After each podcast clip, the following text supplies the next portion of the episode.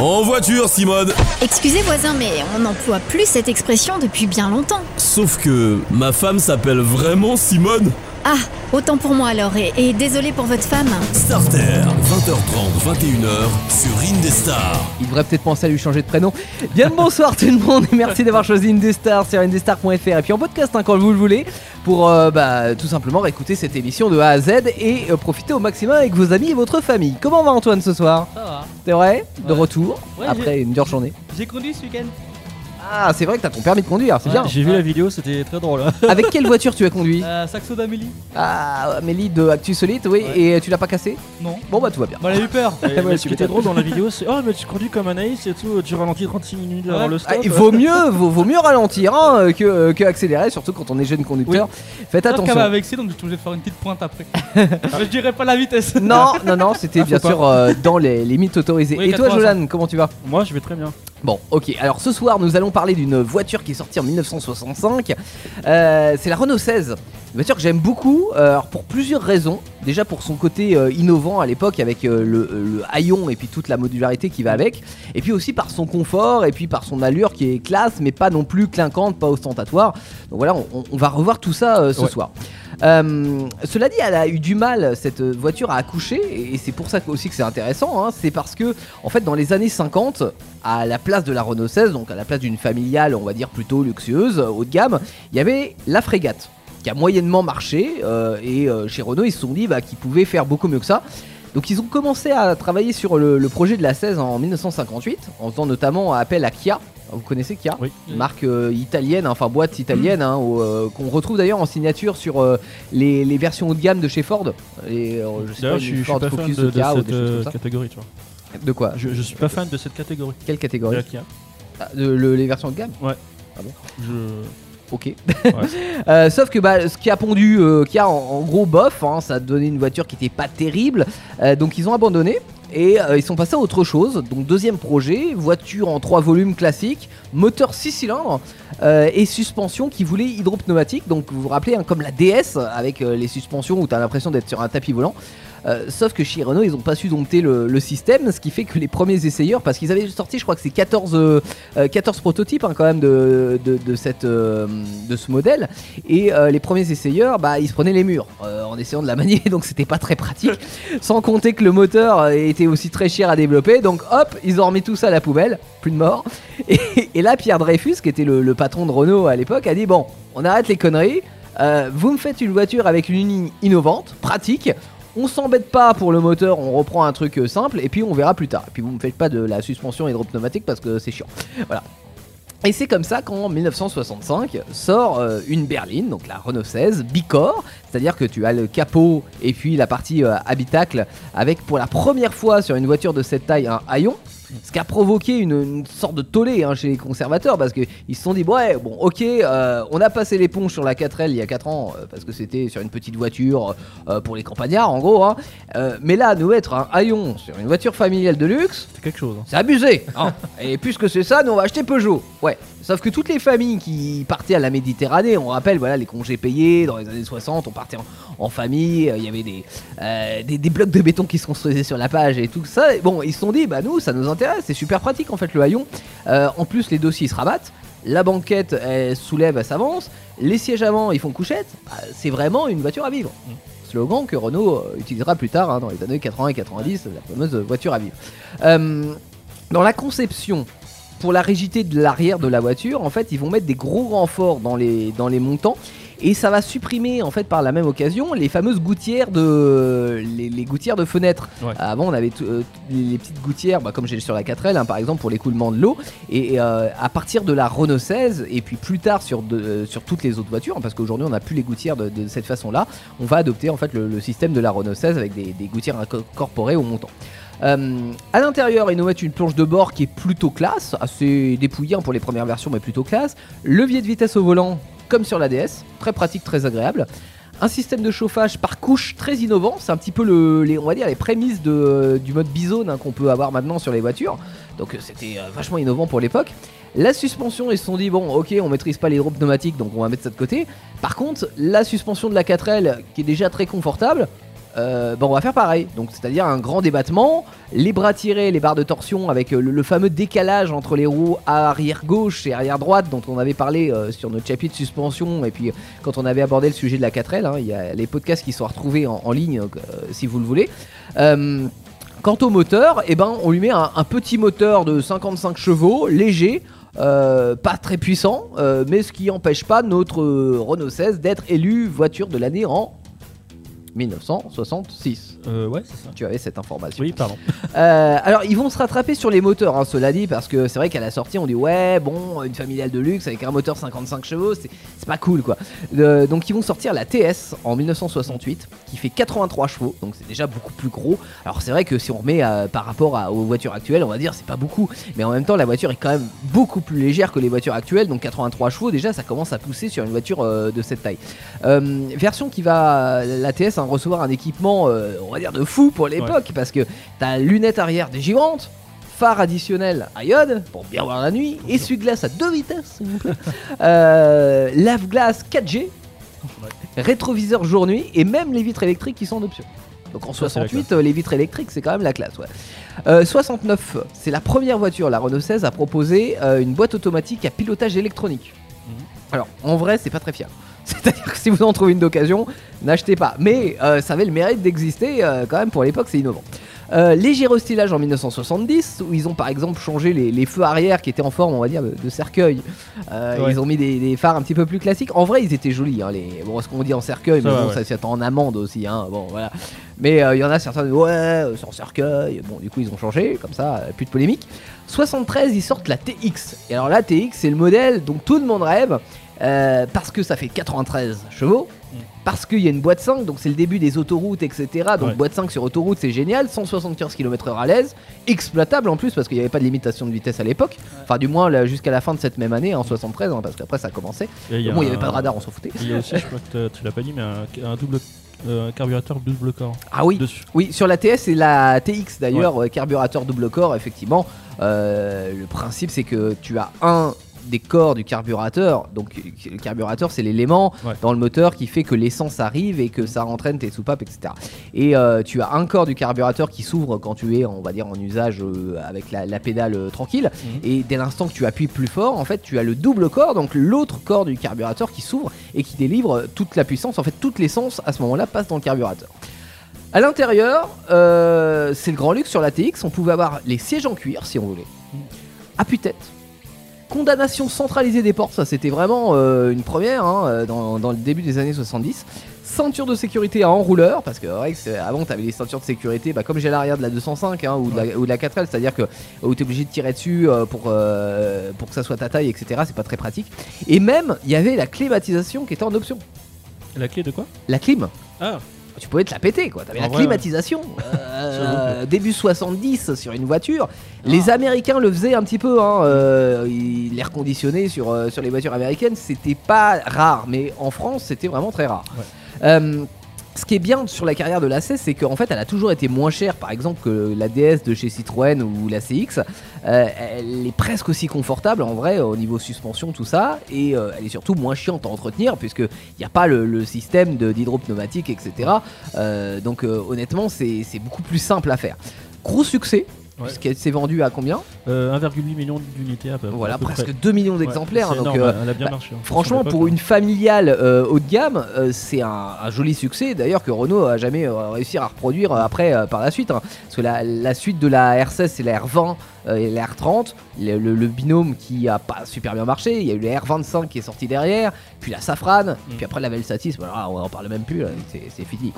Euh, Aujourd'hui, si vous voulez une R16, les copains, euh, ça reste très raisonnable en termes de prix. C'est-à-dire, on va dire, euh, allez, j'en ai- J'en ai vu une sur le Bouquin euh, dans les 1500. alors 1500 honnêtement faut pas acheter parce que le châssis il est mort et la, la- la voiture elle est, elle est morte. Elle est plus Mais franchement si vous voulez euh, une R16 correcte entre 4000 et 10 000 euros euh, selon les versions, vous avez normalement une version en bon état, sachant que c'est une voiture qui rouille Mm. euh, beaucoup. Oui. Donc euh, c'est sûrement d'ailleurs son plus grand défaut. C'est pour ça que il en reste pas des masses parce que sur les 2 millions d'exemplaires. Et quitte à y mettre le prix, bah faudrait quand même bien vérifier effectivement le- l'état du châssis. Ouais. Autant euh, vous avez le moteur qui est mort, c'est pas grave, hein. un moteur de R16, euh, voilà, ça se retrouve et puis c'est pas très onéreux. Mais euh, l'état du châssis dans tous les recoins, là, c'est hyper important qu'il soit en excellent état parce que il est difficile à réparer et il rouille très facilement. Vous évitez de la faire dormir dehors aussi.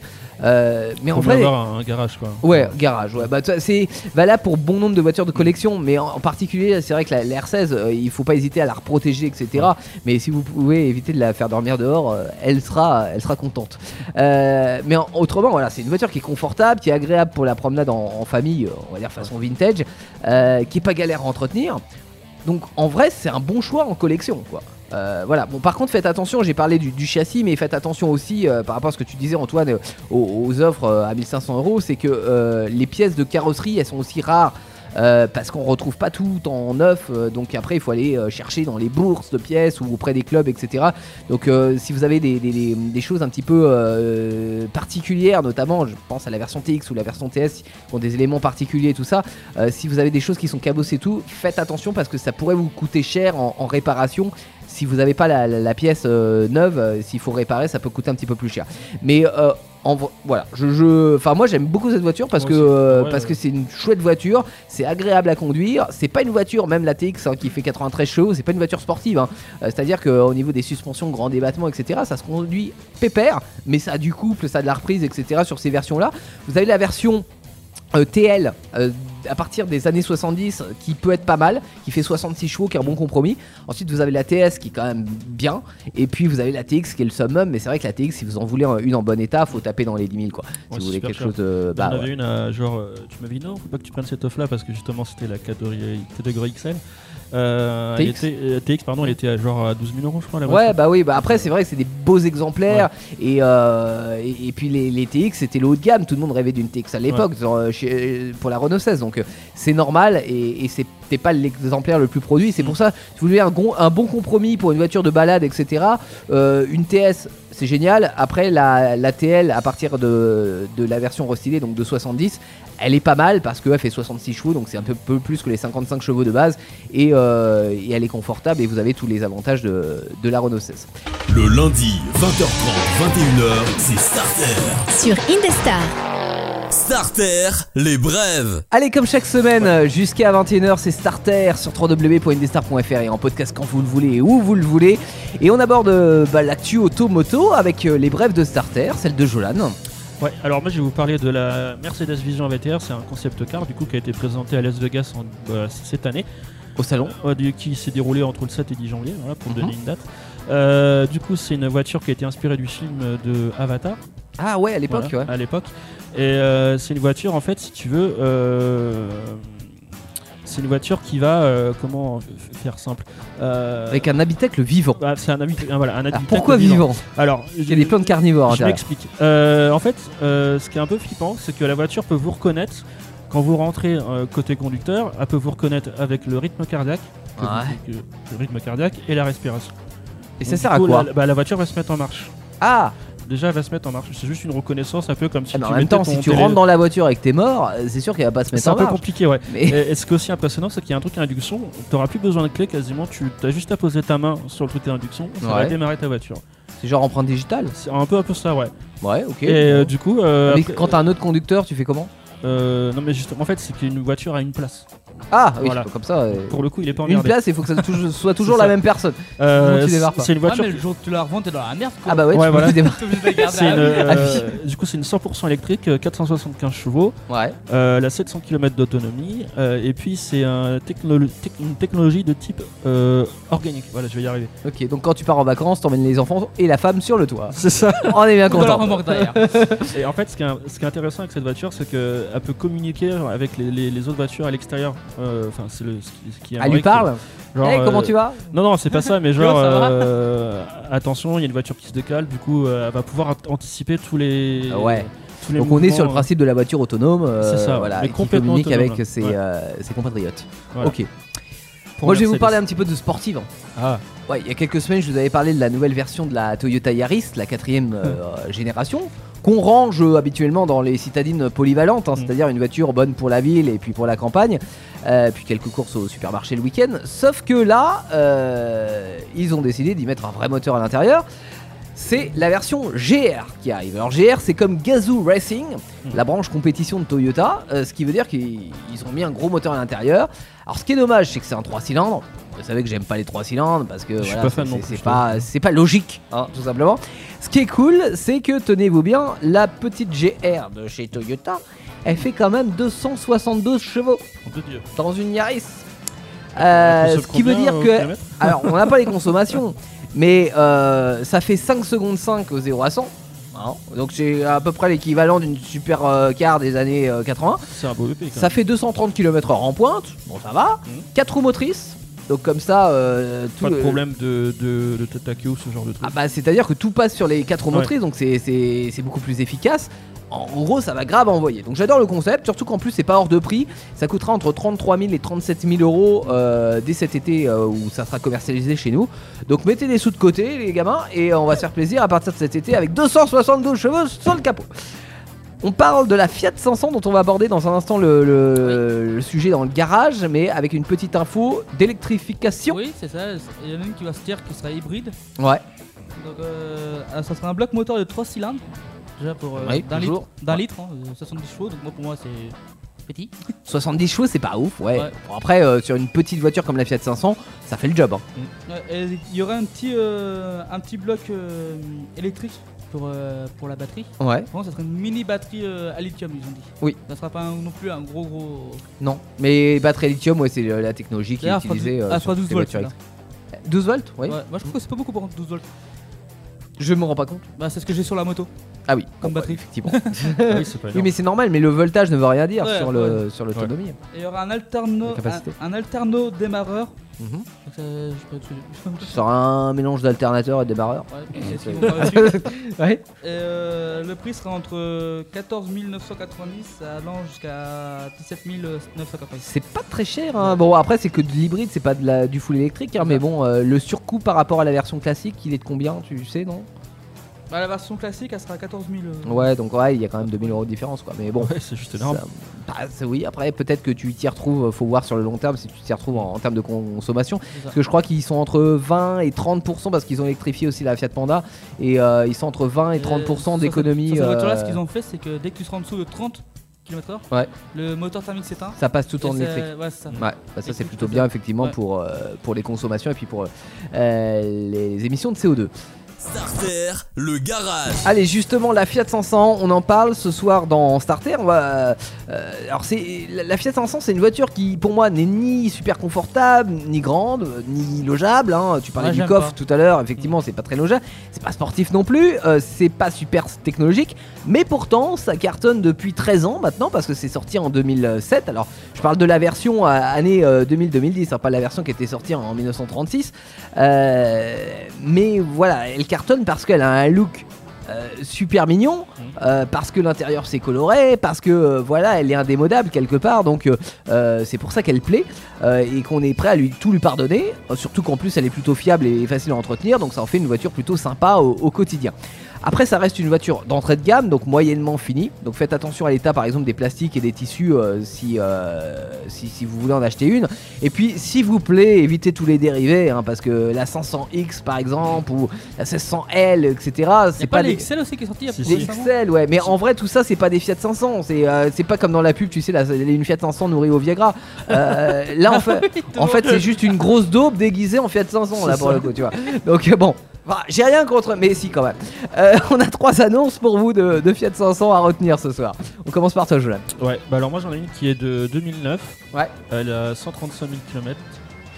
Euh, c'est le carburant diesel, puissance 75 chevaux, puis elle est au prix de 3490 euros. Ouais. Alors, j'aurais tendance à ne pas conseiller le diesel sur tout ce qui est citadine. Ça s'est fait beaucoup par un moment. Ça Après, consomme un peu plus, non? Bah c'est non, c'est pas que ça consomme plus, mais c'est que au prix d'achat euh, par rapport au prix de, de- les économies substantielles sur une citadine, c'est pas forcément rentable. Ouais, Faut faire ok. 25 000 km par an, donc Ouais. euh, voilà.